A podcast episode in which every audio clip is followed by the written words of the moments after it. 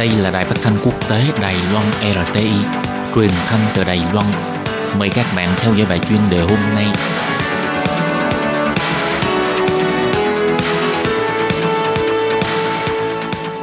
Thúy Anh xin kính chào quý vị và các bạn. Chào mừng các bạn cùng đến với bài chuyên đề ngày hôm nay.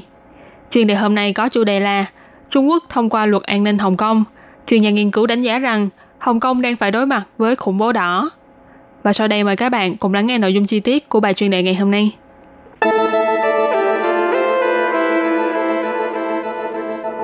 Sau khi luật bảo vệ an ninh quốc gia tại đặc khu hành chính Hồng Kông chính thức được thông qua và có hiệu lực, ngày 3 tháng 7, Phó Tổng Giám đốc điều hành của tổ chức Taiwan Think Tank là ông Đổng Tư Tề đã trả lời phỏng vấn bày tỏ Hồng Kông đã trở thành một nước một chế độ.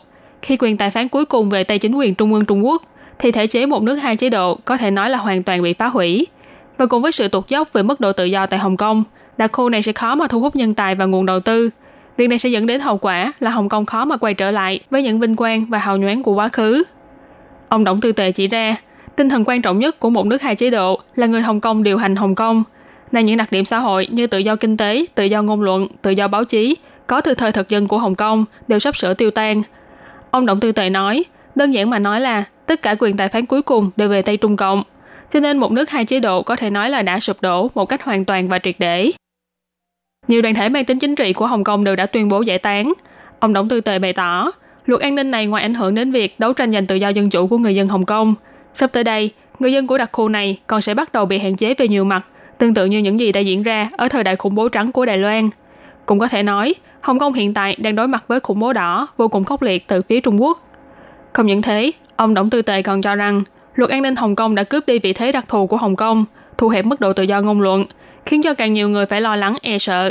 Đây chính là những hậu quả nghiêm trọng mà luật an ninh này mang lại. Rất nhiều quốc gia đều đã lên tiếng về tình hình ở Hồng Kông, nhưng đại đa số đều không có hành động chế tài nào cụ thể. Ông Đổng Tư Tề bày tỏ, vấn đề Hồng Kông được chia làm hai phần, bao gồm tự do dân chủ và địa vị đặc thù. Xã hội quốc tế ủng hộ phần trước, họ tán thành tự do dân chủ và cứu trợ nhân đạo đối với Hồng Kông. Nhưng về mặt kinh tế và quan hệ với Trung Quốc sau này, thì hiện tại các nước đều có những cân nhắc riêng, chưa có một thái độ thống nhất hoàn chỉnh. Tuy nhiên, chính phủ Mỹ thì đã đưa ra một số biện pháp chế tài cụ thể trong vấn đề này, như hạn chế cấp visa cho các quan chức Trung Quốc có liên quan đến việc làm tổn hại đến nhân quyền và quyền tự trị của Hồng Kông, đồng thời ngừng cung cấp thiết bị phòng vệ do Mỹ chế tạo cho Hồng Kông. Giáo sư danh dự tại trường Đại học Chính trị, ông Đinh Thụ Phạm cho rằng, hiện tại Mỹ đưa ra những biện pháp chế tài này thực ra là gây tổn thương không lớn đối với Hồng Kông và Bắc Kinh, bởi vì các đơn vị tài chính của Mỹ rất cần có Hồng Kông, và việc này đã khiến cho Mỹ nằm ở thế hạ phong. Ông Đinh Thủ Phạm nói, Mỹ đưa ra chế tài đối với Hồng Kông, nhưng vẫn không cắt đứt hoàn toàn tỷ lệ hối đoái giữa đồng đô la Mỹ với đồng đô la Hồng Kông. Trên cơ bản là ông Tập Cận Bình đã nắm chắc cái thóp này của Mỹ. Không chỉ là ông Trump, mà ông Tập đã nắm thóp của cả nhóm tài chính phố Wall. Ông Đinh Thủ Phạm cũng phân tích thêm, những việc đáng khiển trách trong mặt ngoại giao thì vẫn nên khiển trách, nhưng người phương Tây muốn làm ăn thì sẽ không thể nào rời bỏ Hồng Kông. Với sự chống đỡ từ kinh tế của Trung Quốc, địa vị tài chính của Hồng Kông có lẽ sẽ khó mà bị thay thế trong thời gian ngắn. Sau khi các nước cân nhắc lợi ích thực tế, rất có thể vẫn sẽ tiếp tục duy trì hiện trạng dù cho có luật an ninh Hồng Kông. Tuy nhiên, ông Đổng Tư Tề thì cho rằng Hồng Kông vốn dĩ là một nơi có mức độ tự do kinh tế cao, có thể thu hút nhiều nhà đầu tư và nhân tài nước ngoài. Nhưng sau khi luật an ninh Hồng Kông có hiệu lực, thì càng lúc càng khiến cho người ta không thể yên tâm mà đi Hồng Kông làm việc hoặc đầu tư. Ông Đổng Tư Tề nói, mức độ tự do giảm xuống, người và nguồn vốn sẽ không đến đó nữa. Hồng Kông sẽ rất khó để mà quay lại với vinh quang và hào nhoáng của quá khứ. Phía Đài Loan cũng đã đưa ra hồi đáp về tình hình của Hồng Kông. Việc khiến cho nhiều người quan tâm chú ý nhất đó là sự thành lập của Văn phòng Giao lưu Phục vụ Đài Loan Hồng Kông. Ủy ban Trung Hoa Lục Địa bày tỏ, hy vọng có thể thông qua văn phòng này bày tỏ sự ủng hộ đối với tự do dân chủ ở Hồng Kông, đồng thời thu hút nguồn vốn và nhân tài từ Hồng Kông đến Đài Loan, tạo ra cơ hội phát triển mới cho kinh tế của Đài Loan. Ủy ban Trung Hoa Lục Địa nhấn mạnh, phía Đài Loan đã công bố chuyên án hành động quan tâm viện trợ nhân đạo đối với công dân Hồng Kông. Đây là hành động nhằm ứng phó với tình hình đang ngày một nghiêm trọng từ sau khi luật an ninh Hồng Kông có hiệu lực.